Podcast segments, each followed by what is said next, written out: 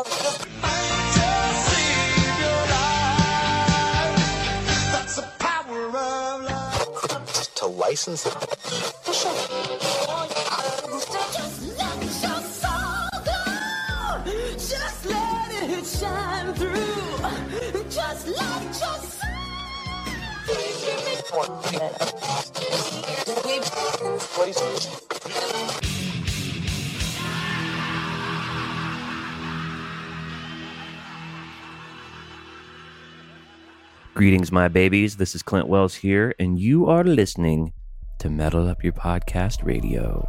Hope you brought your butts. Hang on.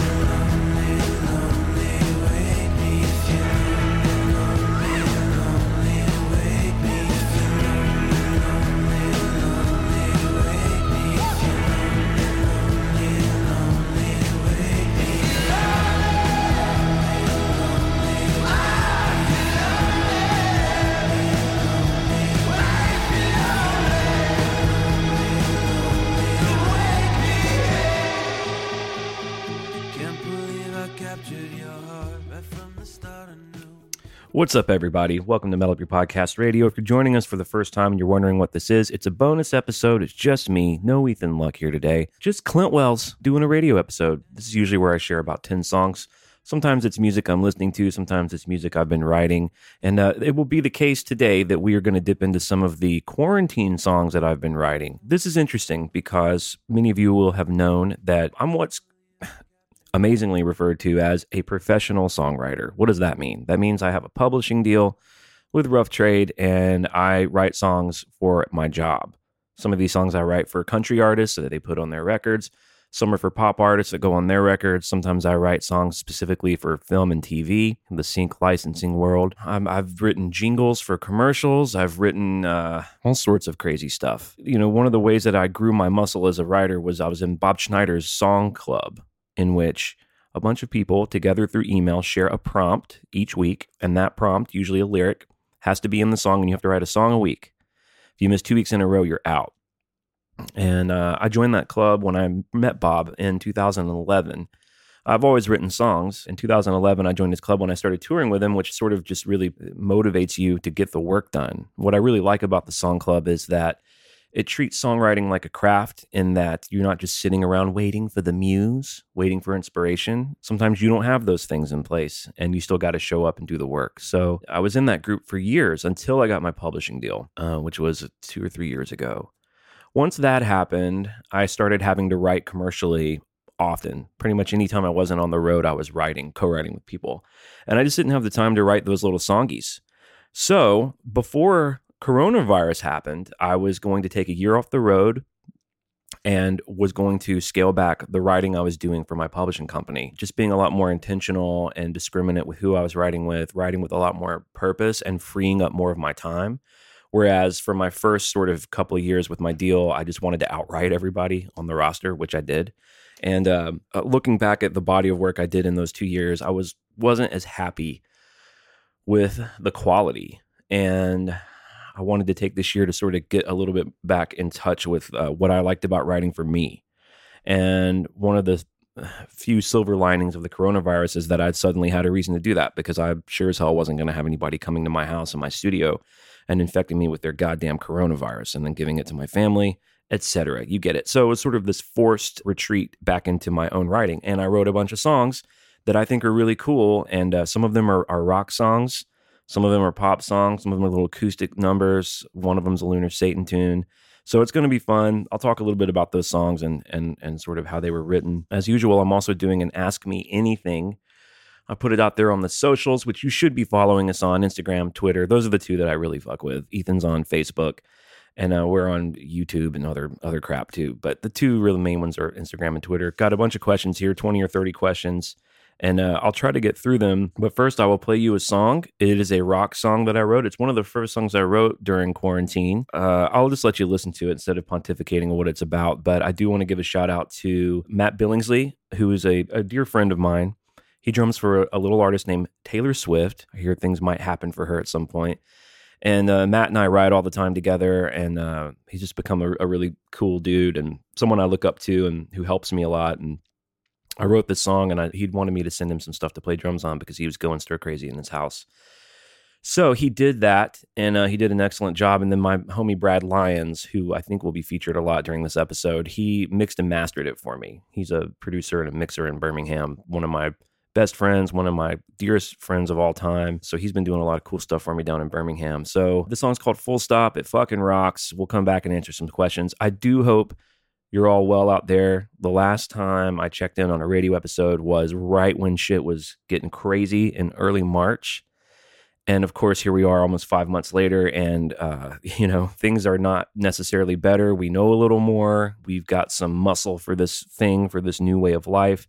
But then, of course, the world does seem to be really confused. Well, not the world, the states where I live does seem to be kind of confused. The virus has been politicized in a very insidious way.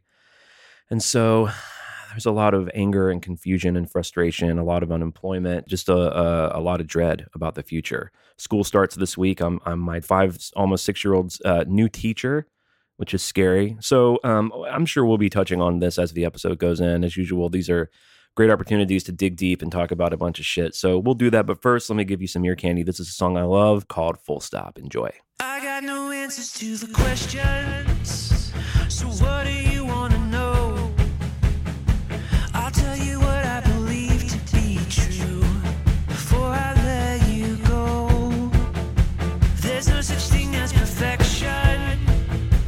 No straight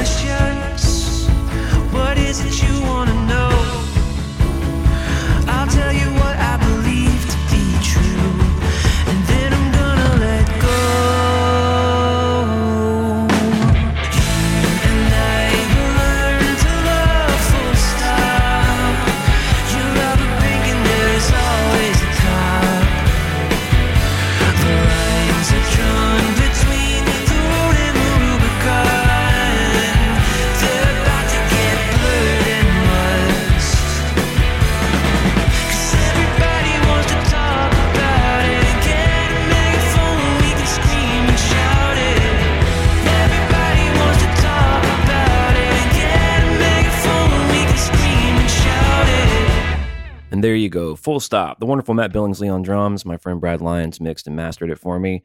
Fun little rock song, really cool. I do feel bad for my wife and kid who are now home all the time and who have to hear me cut all these vocals because they can't hear the music when I'm in my studio screaming these lyrics. Uh, that does go out to them. So let's let's dive into some questions here. As usual, you guys came through, asked a bunch of interesting shit. I can't wait to talk about some of this.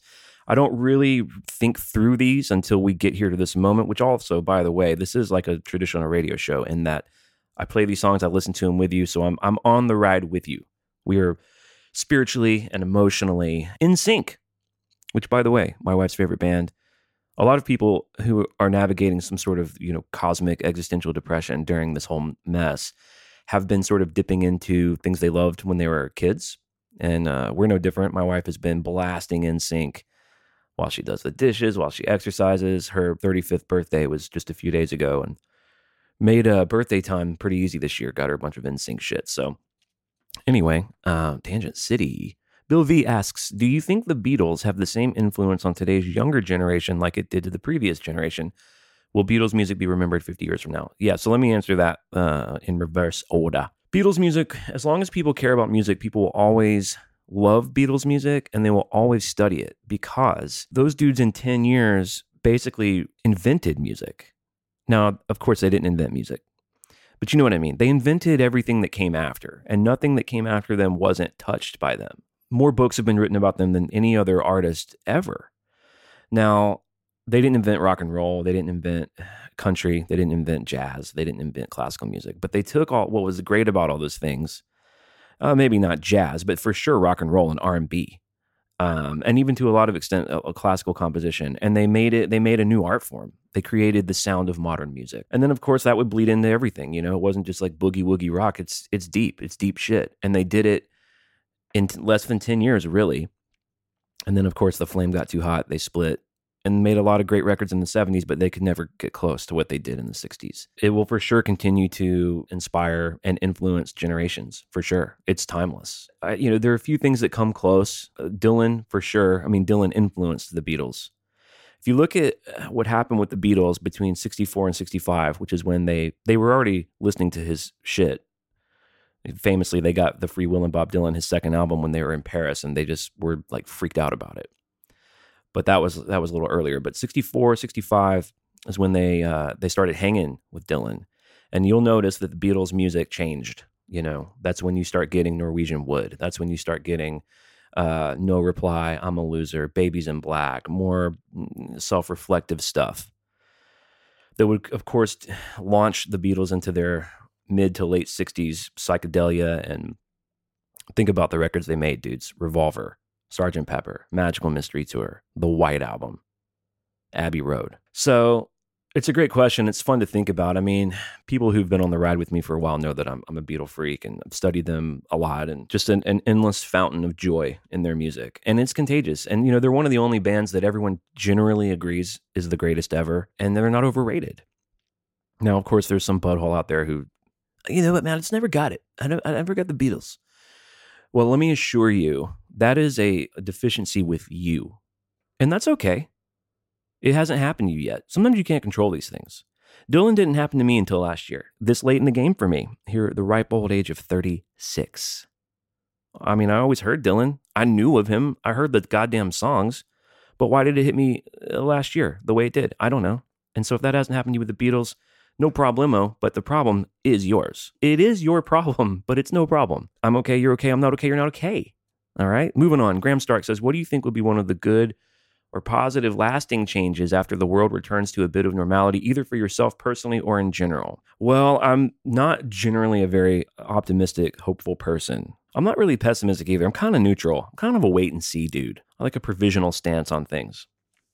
And I don't like to be disappointed and I like to mitigate disappointment by curbing expectations, which is something I learned as a young man. I know for me, I mean, I haven't spent this much time with my daughter since she was born. And like I said, she's turning six. I've been touring my little rear end off, well, for a long time, especially since she was born. So, spending all this time with her, being forced to slow down has been really good. And I do think that it will inform how I navigate forward through the world. My wife agrees, something we talk about a lot. And I think that's true for a lot of people. People have been forced to slow down and people have been forced to really think about what matters. I think for people who take the virus seriously, which I'm one of them, and I hope you are too, it's made me a lot more just health conscious about shit I touch. I understand Asian culture wearing masks all the time now, even when there's not a global pandemic. It's because they live in a society and they're sending signals, right? Hey, I don't want to get you sick. I maybe had a bug last week. I'm a little sick. Maybe don't shake my hand. Maybe don't lick my ear again. I like that. It's cool. But think about everything you touch when you go to the grocery store. I was just watching people the other day without masks at the grocery store, like just talking over the produce section. I'm like, man, I never would have thought about that before. In general, I don't know. It, time will tell. As I said before, the virus has been 100% politicized. So, how we move through that is going to uh, be really dicey, I think, because I think even when there's a vaccine, the vaccine's going to be politicized. There will be people who refuse to get the vaccine. And it's similar to the flu, it's not going to go away. This is something we live with now. So, I really don't know. And I'm not necessarily pessimistic, but I'm also not very uh, hopeful about things I can't envision yet. I, again, we'll wait and see. We'll wait and see. One more question. We'll do another tune. Dirty Pots writes, Where do you stand on the Pearl Jam 10 reissue versus the original? So, a little backstory huge Pearl Jam fan. They reissued their, their debut album, which many consider a stone cold classic. It's called 10, had big songs like Jeremy and Alive and Even Flow and Black. They remixed it.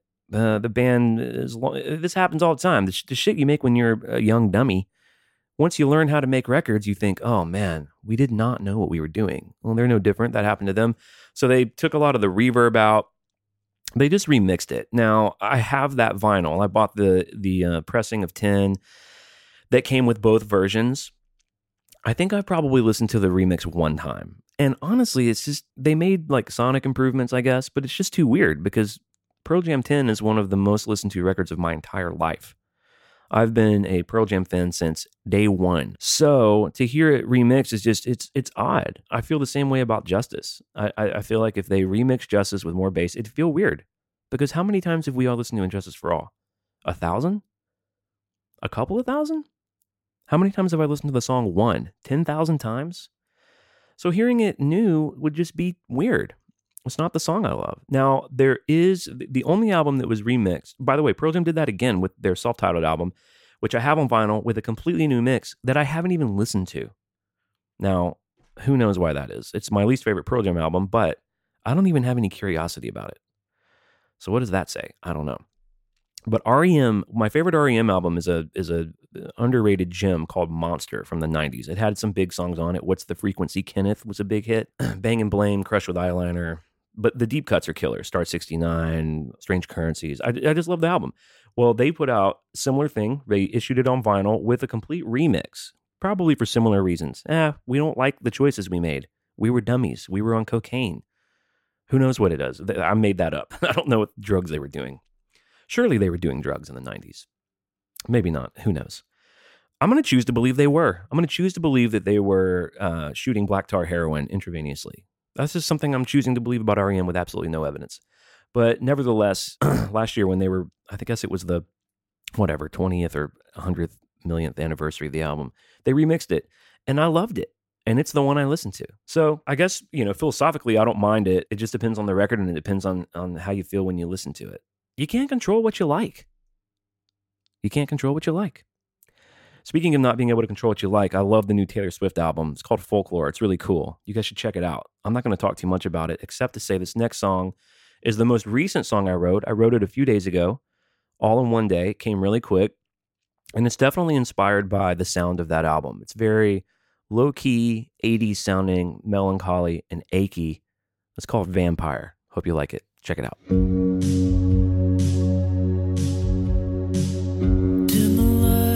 And shadow sadness. The years give away to madness. Never in a single place too long. I've been waiting for your dark wind dissipate and kissing lips distant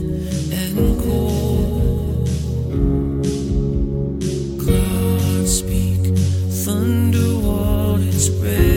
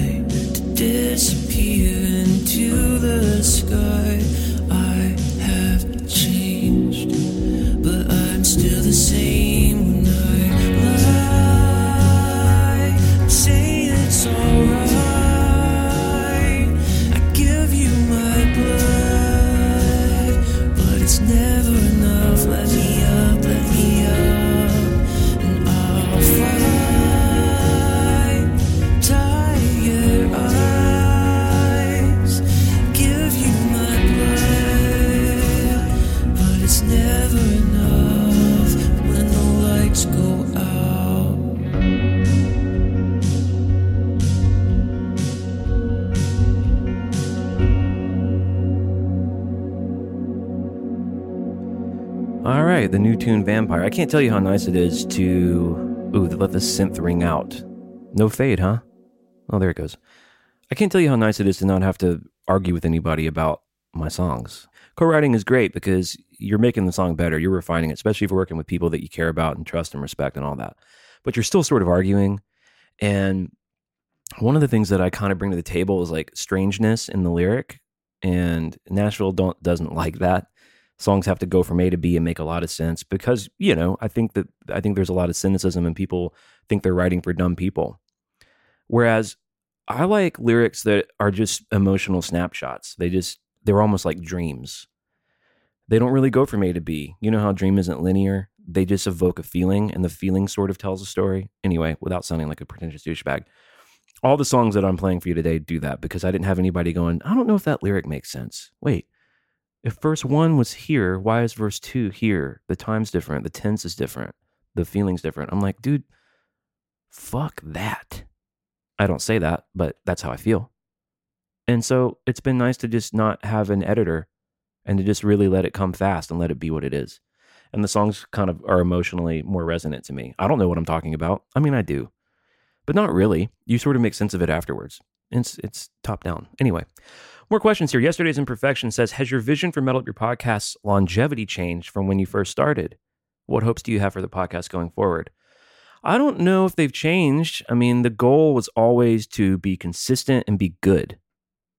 And so that goal remains. Be consistent and keep the quality high. Do the research. Edit well. If you're going to go on Tangent City or you're going to try and be funny, make sure it's funny.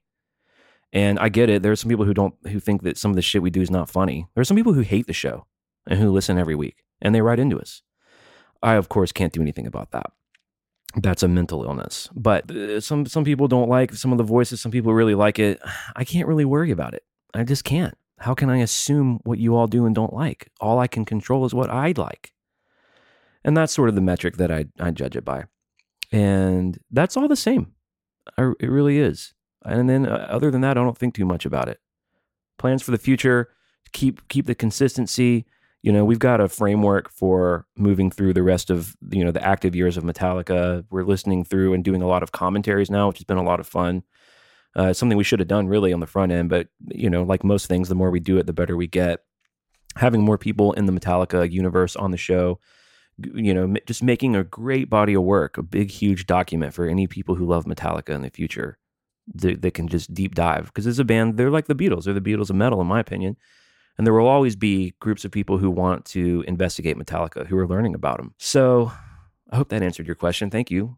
Uh, Jaybird Aurora's Eyes asks When searching for a studio or a producer to work with, what are some things you look for that are a must, or what are some red flags? Okay, well, if you're hiring a producer, they're probably going to be the ones that find the studio unless they have one. So if you're not self producing, the producer is more important. And you know, you just want to find someone who you vibe with and who understands your vision for your project because they're going to be your teammate. They're basically going to be part of your band. So if they don't understand what you're doing and if they can't get you to the finish line, you got the wrong dude. If they want to try to imprint their own sound on it, you know, some producers just have a sound and they do that to all their artists. So they're almost like artist producers.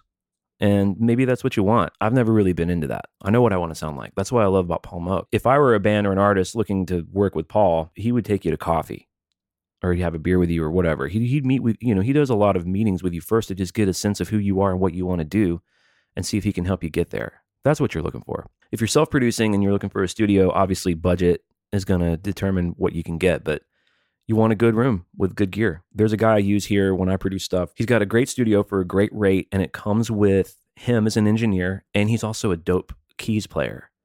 So the the day, his day rate I think is 500 bucks, but it comes with all the gear, so he can use any of his mics, anything.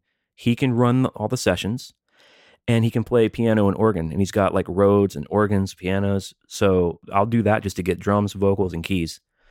And if I'm working fast and I know exact and I know how to kick ass when I'm on the clock, then that's a great use of 500 bucks, dude. Get two or three songs and get great takes of all that stuff. So that's stuff to look for for that. Cool question. Interesting. All right. Anya asks, "Hello, Anya. Nice to hear from you. What was it specifically that got you into the Michael Jordan documentary? She's talking about uh, the Last Dance, the sort of famous documentary that that exploded onto the scene a few months ago about the greatest, uh, not only basketball player, but probably athlete of all time, Michael Jordan. I've had a well documented obsession with the documentary and with Jordan since then. I wear Michael Jordan jerseys every day now. I have several pairs of Jordan shoes, hats, shorts, and I now play basketball once a week with some of my friends. So the connection, I don't know. I mean, there's something attractive about watching someone be the best at something. I like his story. I loved him when I was a kid. All these things are sort of factoring into it, I guess. And it just hit me at a time when I uh, sort of spiraling into a really unique for me depression where I was I was having a hard time experiencing joy, which is really scary to me. And nothing that I loved was bringing me joy. And so when I watched The Last Dance, I was getting back in touch with that feeling. And because I was so scared about how empty I felt, I just latched onto it. And in a way, it sort of got me over that hump a little bit. So, without trying to sound too dramatic, I think that's that was the main thing that that latched me onto it. And then, of course, it's just an amazing story. It's an amazing story of someone so driven to dominate something and I think human beings are, I think we're evolved to respond to these. They're almost like mythologies. And we, we try to see our own story in it. We, we try to graft some of that uh, onto our personal lives. And so, who better to do that with than the greatest of all time? Michael Jordan. All right, let's listen to another song. Now, I've played this song before, but it was just right when I wrote it, and it was just my little demo of it. I've since finished it. This is with my friend Rachel Loy. We have a side project called Attention Machine. This is easily the coolest song we've ever written. It's called Get a Life, and my friend Kevin Rapillo put real drums on it, so there's none of my programming shitty McShit sauce. Rachel put a bass on it, which is way better than my bass playing, and my friend Brad Lyons mixed and mastered it. And so this is a fucking awesome song. If we ever put this out, we have a whole album's worth of stuff that we're currently getting mixed. And if we ever put it out, this is going to be the first single. Very few people have heard this except for you guys, and uh, I hope you enjoy it. It's called Get a Life.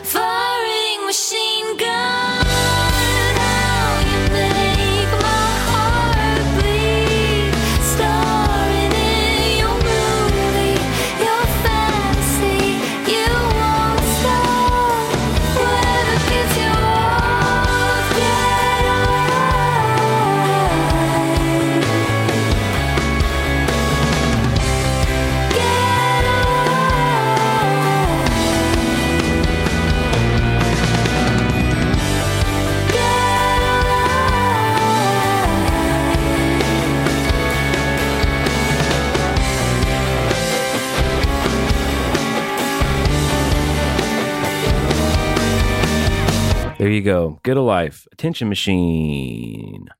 Love that song. Killer. Brad did an awesome job mixing that one. Really explodes there in the third chorus. Cool lyric, cool guitar playing. Really neat. Really neat stuff, guys. Really neat. More questions here. Lauren Ochi Singh says, What's the guitar you would choose to pick up and jam right now? Well, I'm very lucky. I have a lot of badass, awesome guitars that inspire me, that can all do different things. And they're all right here uh, within reaching distance. Um, my go to guitar when I'm doing sessions from home is this awesome Reverend Telecaster that I got. I found this Reverend guitar, a different one called a Flat Rock, um, on tour in Michigan. Fell in love with it, bought it, bought a second one in a different color. And then I got this Telly. They make all sorts of stuff. I mean, when when things are rolling again and touring again, I, I plan on getting more of these because they're pretty affordable. They're all around a thousand bucks, and uh, they just have a cool vibe. I love them. I also have this uh, my badass Gibson Gold Top, my Gibson E ES335 right here. Cool stuff everywhere. Interesting question. Thank you for asking it. Kyle Serafini asks, "What upcoming movies are you excited for?" Another great question. In a normal time, I would I would have answers for that, but because I've sort of been, you know, depressed and not really watching or paying attention to film culture, I don't really know. I don't know what's coming up. Uh, the new Christopher Nolan film Tenet looked pretty cool. I like his stuff, although I did not like Dunkirk very much. I'm like one of the only people in the world that really didn't like his last film Dunkirk. I, I tend to I tend to hover around people's bodies of work. So it would just if, if I knew that like you know Brian De Palma had a new film or Quentin Tarantino already had a new film or any of the people that I that I like and pay attention to, I would automatically be excited about. It. It's like you know the new Tool album, the new whatever. I'm a fan of a lot of these people. Timothée Chalamet, I believe, is doing a Bob Dylan film. He's he's doing research for that. That sounds interesting to me. But to be honest with you, it's just a weird time for me in films. I, I don't really know. I've, I've kind of let that go just a little bit. Hopefully, hopefully that comes back. I'm, I'm waiting for it. I'm ready. I'm ready for it to come back. But again, you know, you you in so many ways, you're almost this a, a passive observer of your strange existence. So, Coco Brazier asks, "What's your favorite Jack Black movie?" I feel like the right answer to that is High Fidelity because of how quotable it is, and, and honestly how great it is. And uh, I love the novel too, Nick Hornby. But I think the answer to my favorite Jack Black film is actually Orange County, starring Jack Black and Colin Hanks.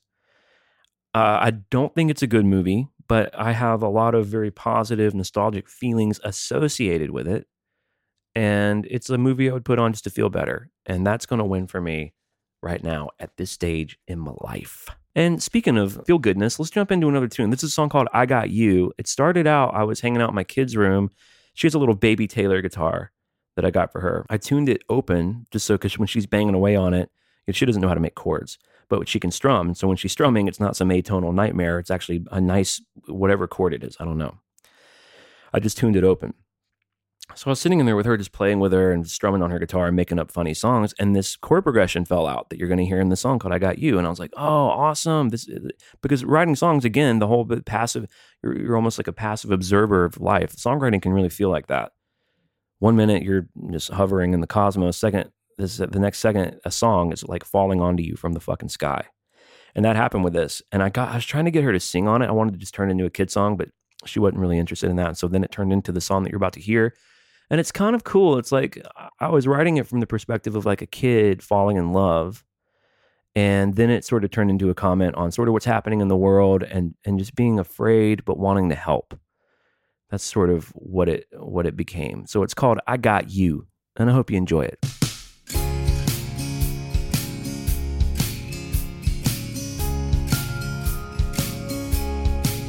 Catching light in the sun, shooting ghosts with our old cap guns.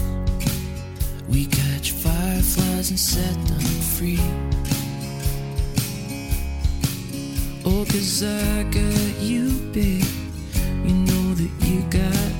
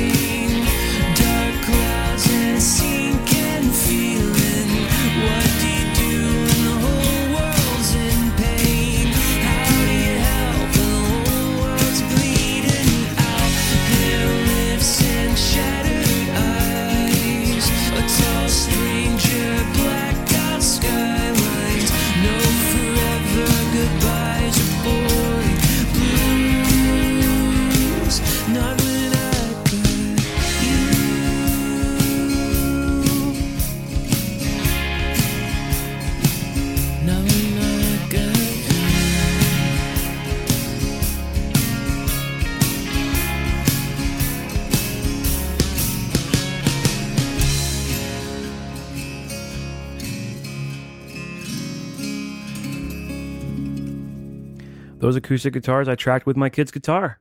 It's cool. It's cool to hear that. It's a fun little document.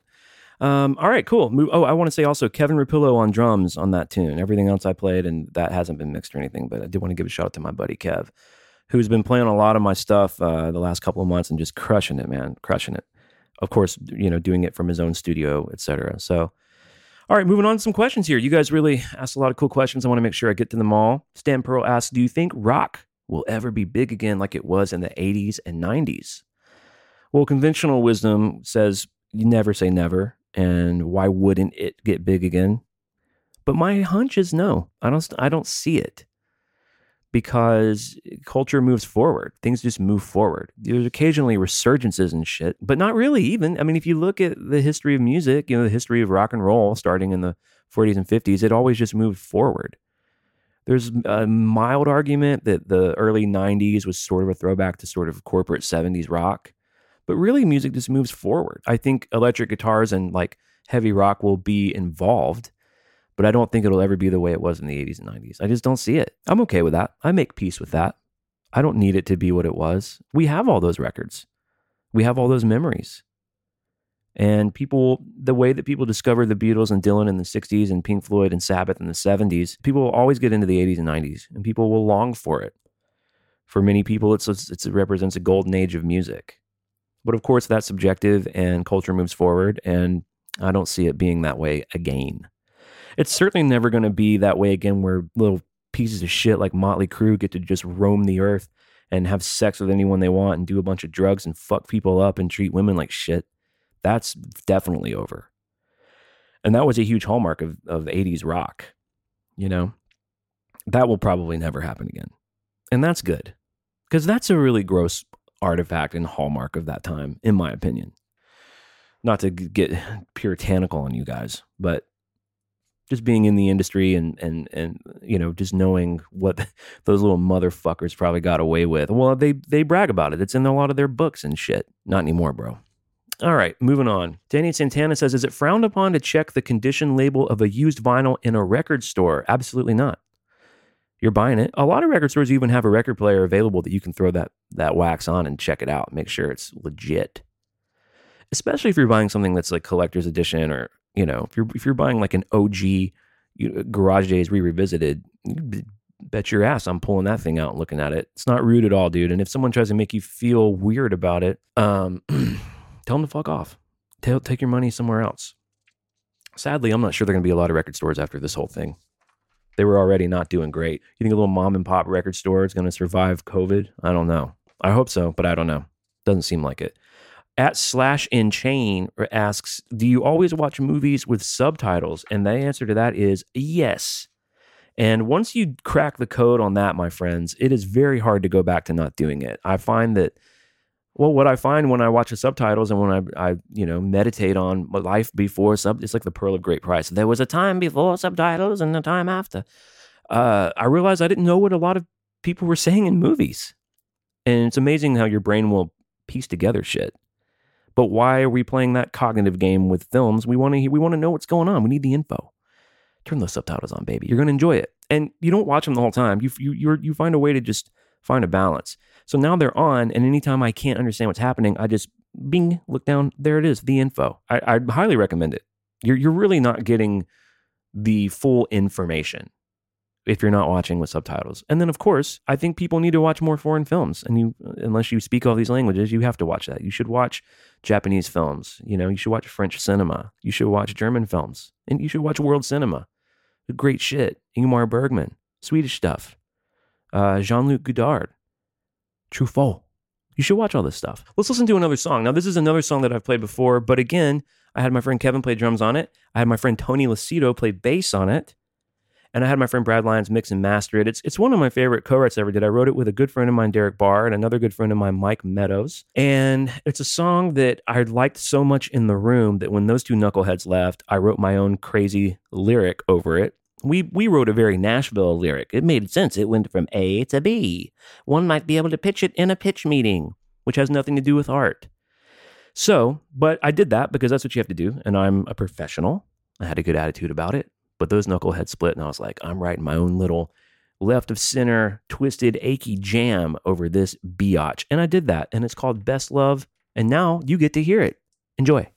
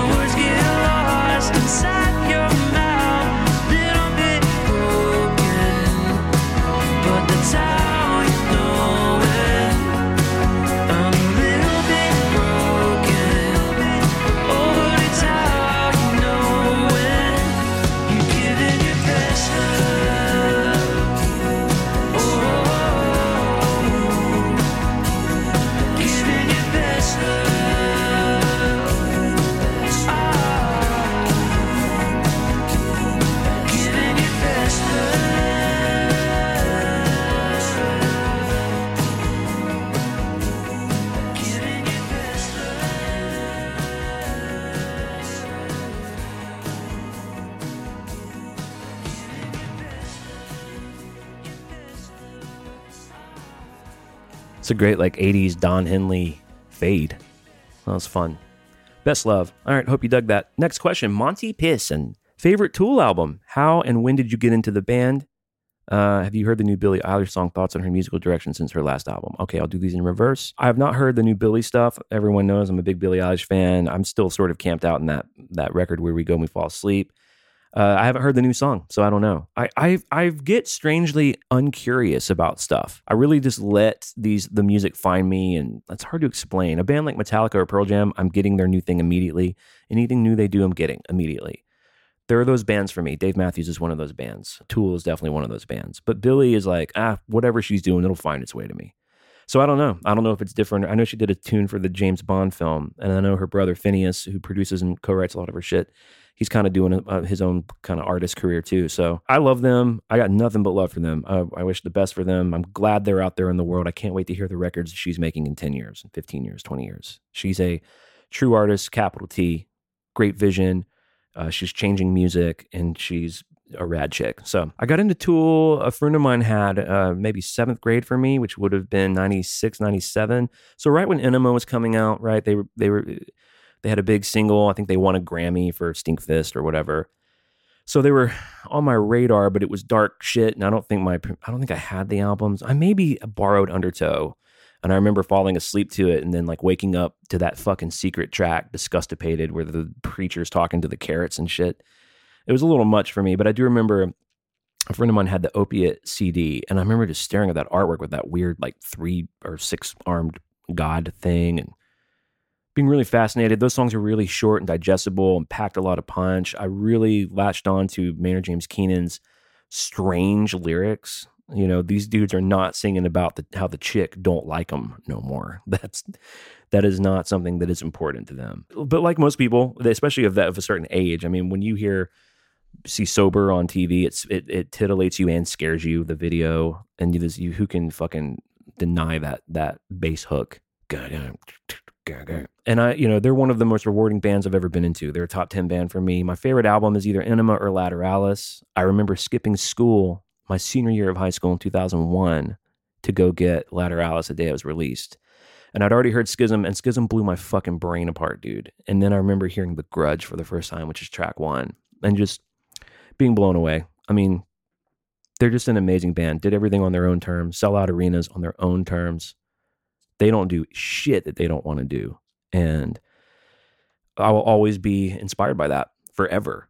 Beyond music. That's that's some life inspiring shit for me. MJ level, I dare say. Thanks for the question, Money. Really cool question. Namarta asks, what movie would you currently recommend? Oh, well, a lot of movies if we had some time. I'm trying to think of something I watched recently that blew my mind. I haven't really been watching a lot of films. I, I we did watch um, The Invisible Man and The Hunt, these two newer horror films. They were okay. They weren't great. I'm trying to think of the last movie that just really blew my mind. Oh, Uncut Gems. I would definitely recommend Uncut Gems. And if you like Uncut Gems, I would recommend the directors did another movie called Good Time with the great Robert Pattinson. Those are two movies to definitely check out. Great cinema, for sure. If you haven't seen some of the classics, I got to recommend the classics, right? You guys have seen On the Waterfront, right? You guys have seen Chinatown, right? Tell me you've seen Solaris. Tell me that you've seen uh, A Streetcar Named Desire, all right? Tell me that you've seen all the Billy Wilder stuff, The Apartment, Seven Year Itch, Some Like It Hot, Ace in the Hole, Buddy Buddy. Tell me you've seen all the noir stuff. Tell me you've seen The Maltese Falcon. I need to hear that you've seen The Maltese Falcon. Hmm? Tell me that you've seen, uh, you know, Spartacus. I need to know. The Killing, that great early Stanley Kubrick. Tell me that you've seen 2001 Space Odyssey. I I you I I simply must know that you've seen that. There are all these movies that you got to see. Tell me that you've seen Yojimbo. Tell me that you've seen Seven Samurai. All right. Those are those are the I hope you all took notes. Okay, uh Namarta goes on to say what goal do you think humanity's not focused enough on achieving? Wow, holy shit. Well, I may win the peace, the Nobel Peace Prize for the answer to this question. I'm a classic liberal, right? So things that are important to me that won't surprise anyone would be things like, uh, you know, poverty, global poverty, climate change. These are things that uh, climate change, especially, uh, uh, is extremely trepidatious, worrisome. The future, you know, the Earth we're giving to our children uh, we're just not evolved to really care about shit other than ourselves and our own survival. But in a counterintuitive way, we're sort of destroying our future genetics and our and generations uh, that will ostensibly be passing on our genes. But anyway, we just can't even fathom that for some reason. On a less global level, I think more so in the states. I think what's we're really failing at currently just this tribalism issue. We love to be on a team, and we when we're on a team, we love our team, and we will defend our team even when we're wrong, and we hate the other team. It's insane. It is insane, and it will kill us all. And so the the um, identity politics in America has just gotten nuts. It's gotten fucking nuts, dudes, and it will kill all of us. We're seeing it, you know, we're seeing it right now play out with how we are politicizing a pandemic, which should be one of the most apolitical things ever. Climate change should be apolitical. I mean, climate change doesn't give a fuck who you vote for. The virus doesn't give a fuck uh, what you think about abortion. So, you know, I used to think religion was a big problem. I really did. I, I hope that doesn't offend some of you. I just really thought it was kind of a, an ugly force in the world. That, you know, Christopher Hitchens had this great quote where he said, "Religion is really the only the only thing that would convince a good person to do a bad thing. All things being equal, bad people do bad things, good people do good things. Religion's the only force in the world that would convince a good person to do a bad thing. Think about that. But in America, religion has been domesticated for sure. It's like the wolf that used to like eat the babies of you know the the duck, and now it's now it, the wolf comes up and it'll, it'll lick your cheek. No one cares anymore. Religion has lost a lot of power in the states, and here's what happened. Honestly, here's what happened. Something else took its place, and that's called identity politics. And it's way more insidious. It's arguably more dangerous. It's harder to circumvent, harder to diagnose, harder to solve the problem. But we are really letting our tribalism and our sense of I'm on this team, you're on that team completely destroy reason and destroy our ability to come together to save our own fucking lives. Whew, buddy. Yikes. And on that happy note, let's listen to some metal. All right. I have this Lunar Satan project. I write a song that's seemingly like once a year. Although last month I wrote two, which has basically completed the album. And I've, I've already kind of worked it out with Paul. He's going to start mixing it. So it is looking like Lunar Satan's going to happen this year. We did play this on an episode, but now here you go.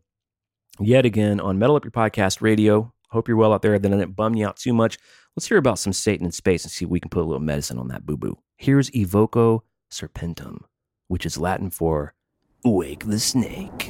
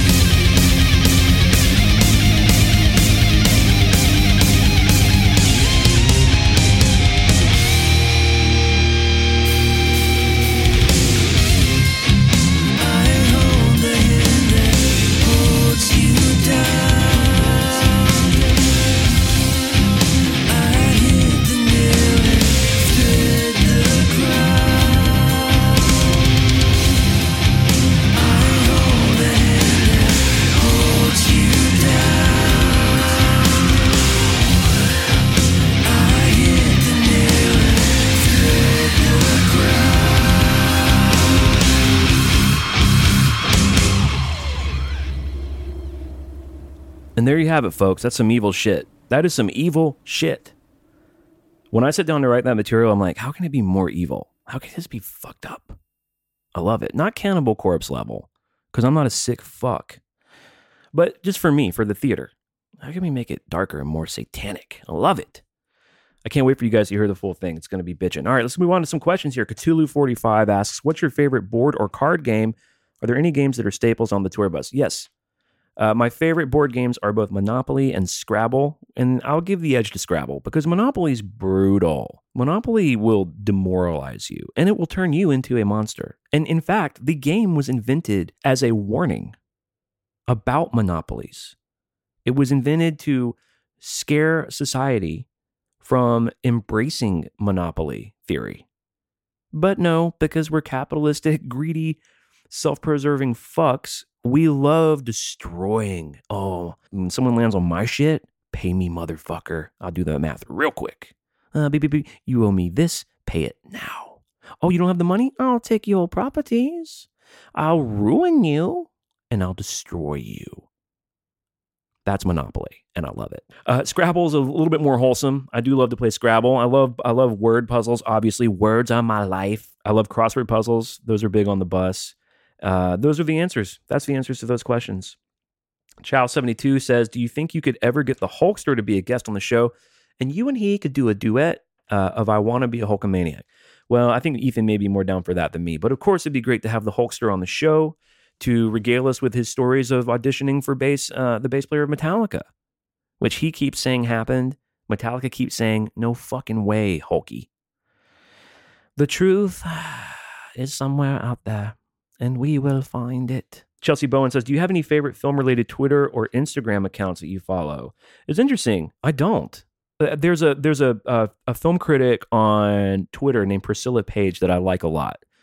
I love her opinion. She's pretty funny. She's pretty snarky. There's a few like horror people I follow who like go to cons and dress up as Freddy Krueger and kind of keep my ear to the ground a little bit. I mainly keep up with film culture in red on Reddit through the uh, movie subreddit, horror movie subreddit. There's one called Extreme Horror. There's a Criterion Collection subreddit, and that's mainly where I keep my ear to the ground for films. I follow Shudder.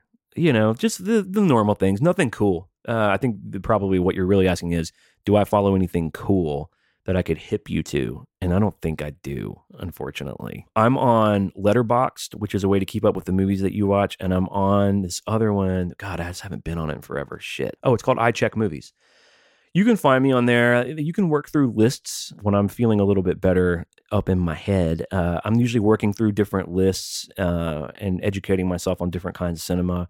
I'll sort of camp out with a director or camp out with a genre, camp out in a decade. I would encourage you film lovers out there to get on Letterboxd or I Check Movies and start and you know get an agenda. Have an agenda for what you watch. Have an agenda for what you put in your fucking in your mind. You know, set a goal. I want to watch this many movies this year. I really want to watch the greatest French movies. I want to I want to watch like 50 of the classics that I always put off. Give yourself a goal and work through it. First of all, you're going to see all those great movies and you're going to feel good about yourself, which is good. It's good to feel good about yourself. I'm told. Angelo Gonzalez says, "What's your final meal request?" Well, you could ask anyone close to me and they will tell you it is spaghetti, which is my favorite meal of all time. I could eat it morning, noon, night, and day. I like shitty spaghetti in a can. And I've had the best spaghetti in it. I've had the best spaghetti of my life in Italy, in Milan. Loved them both almost equally. Okay. That's how much I love spaghetti. And with that, let's hear another song. This is a love song I wrote uh, during quarantine called "The Queen of Hearts." And my daughter was watching uh, the uh, Alice's Adventures in Wonderland. So I was thinking about Lewis Carroll, who was someone I got into, and Through the Looking Glass, and thinking about how cool and how strange those stories are, and how they're you know presented to kids. But they're if you really go back and check that Through the Looking Glass and like Alice's Adventure in Wonderland, it's fucked up. It's really fucked up. But also really awesome. So this is a this is a song about being in love with the Queen of Hearts, who is a murderous, uh, a horrible person, but you love her and you can't control that. And sometimes the women that you love, they'll destroy you in both awesome and not awesome ways. And so I think that's what the song's about. Maybe. I don't fucking know. It's called Queen of Hearts. I hope you enjoy it.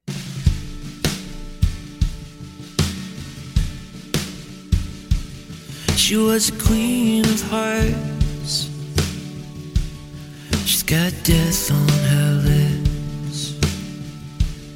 She's got ruby red fire in her fingertips. Through the looking glass, I see the orbit of her mouth. But you can strike that rock with all you got. No water's coming out, not now. Nothing's ever gonna be the same. And nothing's ever gonna be the way that it was. Ever said it would be this hard. Said the Queen of Hearts.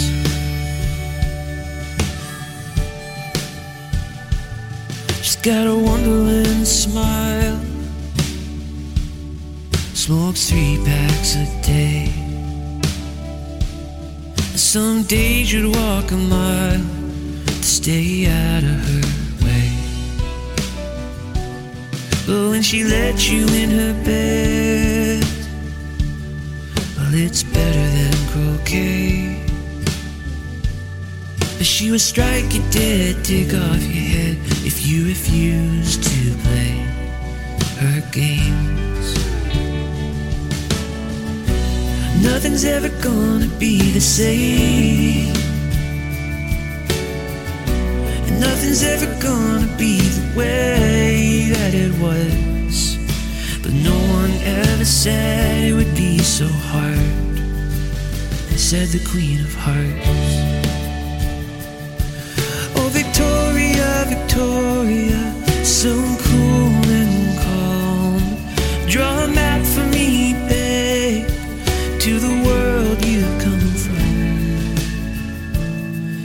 was a queen of hearts. Now she haunts me like a ghost. Floating through the boundary lines, she disappears like smoke. And when the final curtain falls and she's taken her bows, there'll be no one left to leave her, no one left to let her down. Not now. Nothing's ever gonna be the same. Nothing's ever gonna be the way it used to be. But no one ever said it would be this hard. And no one ever said that we'd get this far away from the start. Said the Queen of Hearts.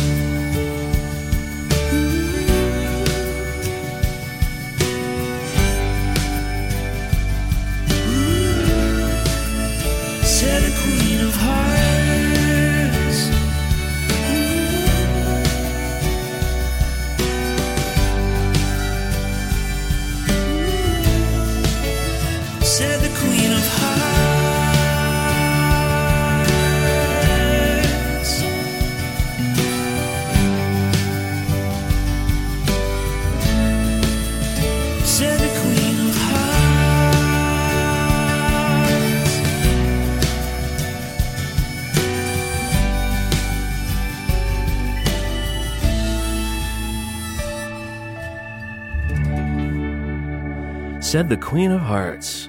My friend Kevin Rapillo once again crushing the drums. He did that in one day.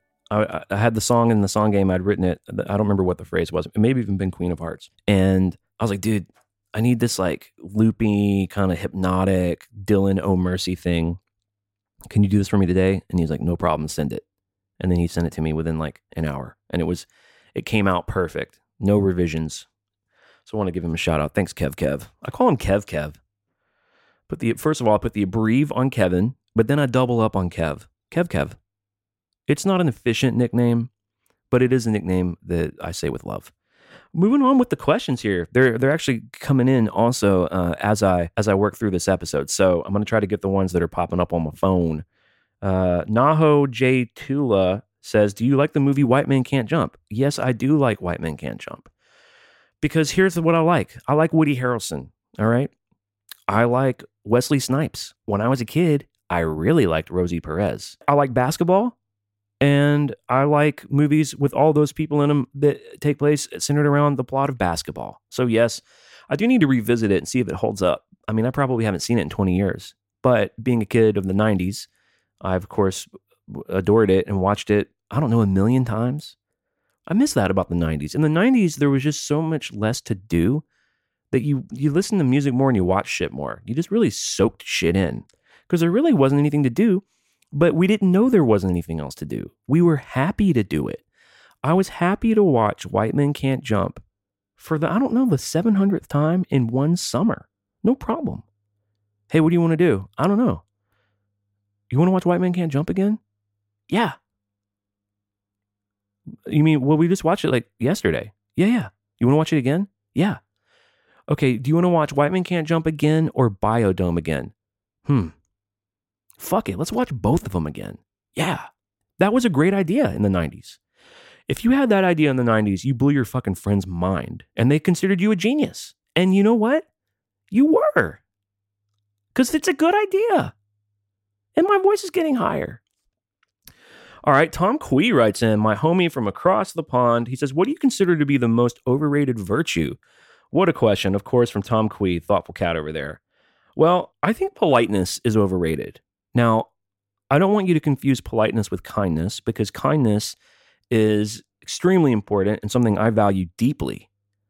But kindness is not politeness. Polite, and you got to keep in mind too. I was ra- born and raised in the American South, where we're known for a little bullshit thing called Southern hospitality, which is a bunch of bullshit and a waste of time, inefficient waste of time, putting on airs a bunch of fake shit. Because guess what? People in the South are angry, mad, and often stupid, which is a horrible combination. So they they passive aggressively put all that behind Southern hospitality. Yes, ma'am. Thank you.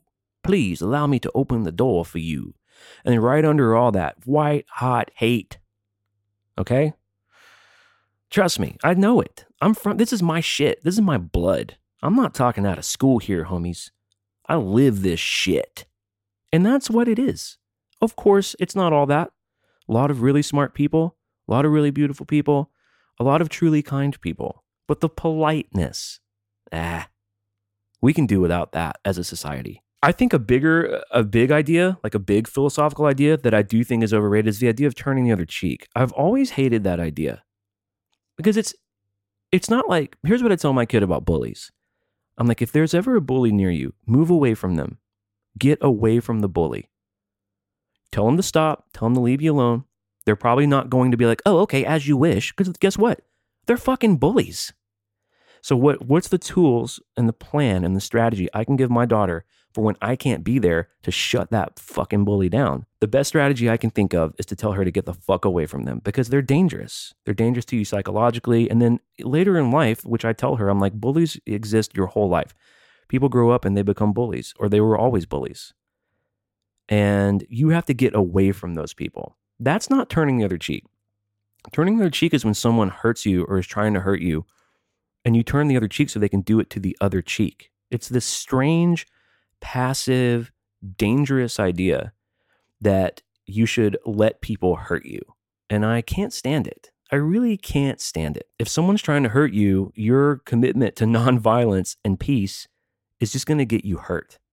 It's going to put you in danger because that person doesn't give a fuck. In fact, they're like, oh, thank you. You've just made my evil shit a lot easier today. Whereas if you retaliate or you get away from them, you make it harder for that person who has a problem to hurt you. So that's how I would answer that. We got a couple more songs here. I, this is is this the bummer radio hour? I don't know. Maybe so. Let's listen to a song that's that's not a bummer. I don't think. And uh, then we'll do some more questions, and then we'll get the hell out of here so you can go on with your day. I do appreciate you guys listening to Metal Up Your Podcast Radio, letting me uh, pontificate and talk and and uh, stand on the boot of the car, as it were, and shout out admonitions about which films you should see. And I will be checking back on your progress. Okay, this is a song called Words We Will Never Say. My friend Brad Lyons came to my house. My wife went out of town, my kid was out of town, and I was scared of being alone because I wasn't well mentally. I'll just say it. I was scared to be alone.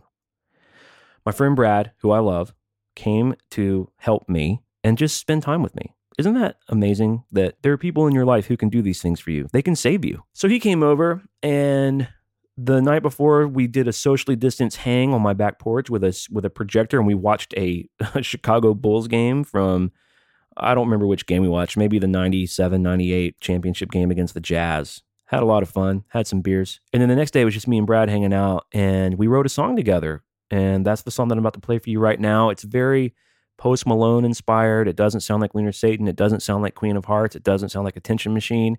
It doesn't sound like Taylor Swift's new album. It sounds like uh, some modern pop stuff, which I think is fun to write sometimes. And it's a sad song, but it has a lot of it, it has a good pace to it and it moves. And I hope you like it. It was a joy to write this with my friend Brad. It's called The Words We Will Never Say. Here it is.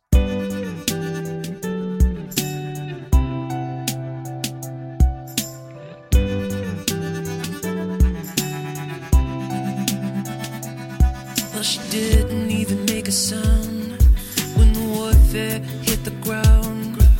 can't fight if you can't be found.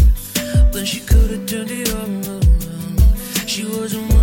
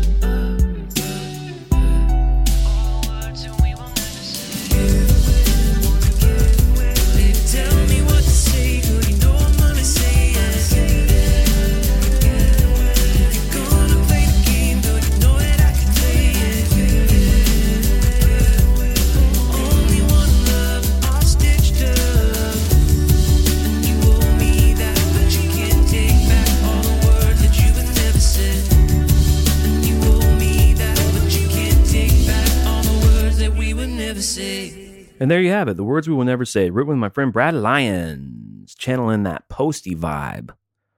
All right, so some of these have come in on Instagram during the duration of this episode. I want to get to these, then I'll play you one final little songy song and let you get about your business. Alexanderson Band says, "What what are your thoughts on the Sin City movies? I've never seen them. Never seen them all the way through. They're obviously like hyper stylized, very cool, uh, but I was never into the comic. I, I never really had a connection to it never really a reason to see it. They're not generally considered like must see films. They're just great for the genre and great if you were already a fan of the story, which I wasn't. So I don't uh, have a negative feeling about it, but I don't really have any. I have kind of a neutral feeling about it. I do like that Carla Gugino chick from Entourage is in it. She's a cutie pie. So maybe that's maybe that's a reason enough to watch it. I don't know. Uh, the Metallica girl says, "What's something you you're gonna do that you can't do now once COVID goes bye bye?" Is there a specific restaurant you missed? Did you have shows planned, etc.? That's a thoughtful question. Uh, it, not so much a specific place, but definitely being able to hang out with my friends just to get a, a fucking coffee or a cocktail.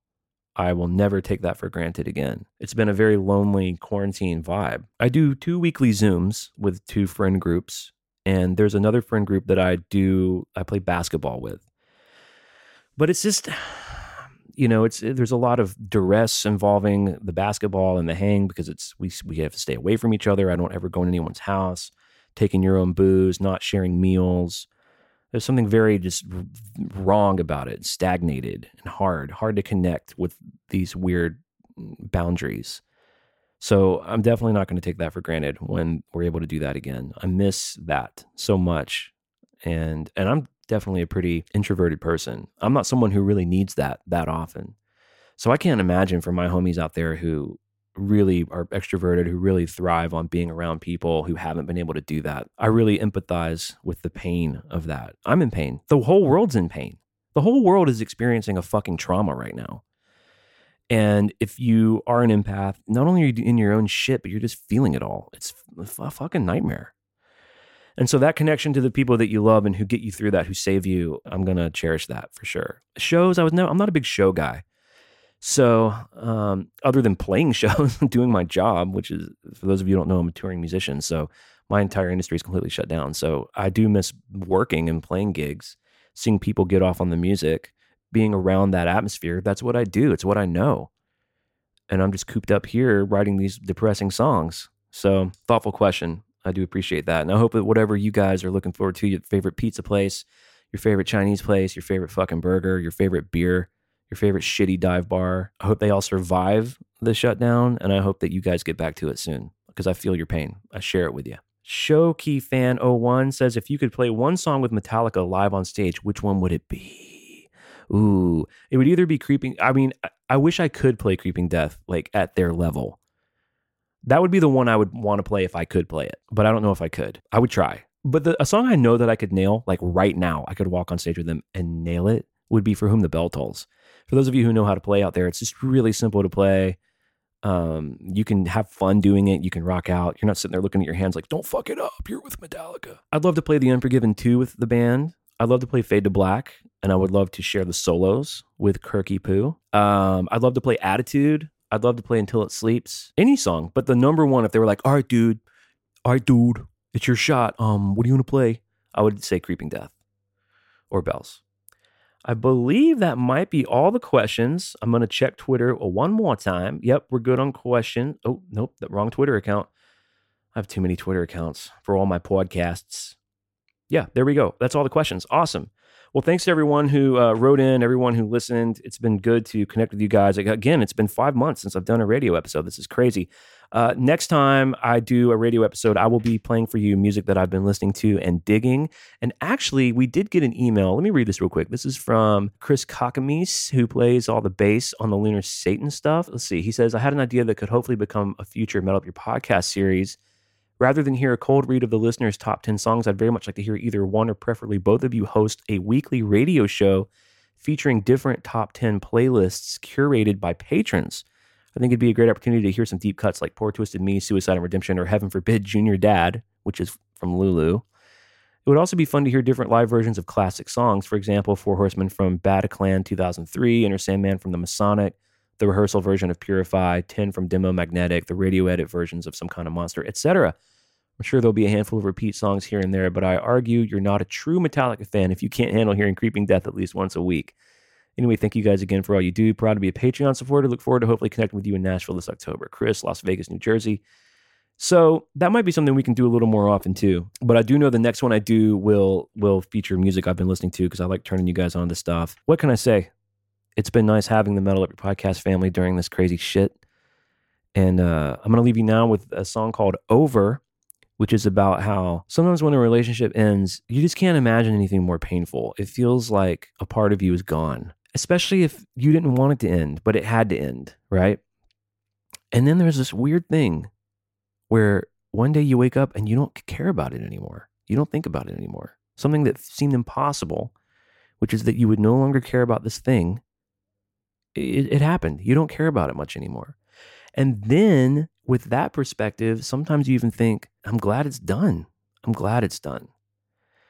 And I wrote the song about that. I was in so much pain about this thing ending, and it was so unbearable that I couldn't even really think about it. I had to just distract myself. And then one day I came out of that cloud and I didn't feel that anymore. And I was just so relieved I could cry. And that's what the song's about. It's called Over.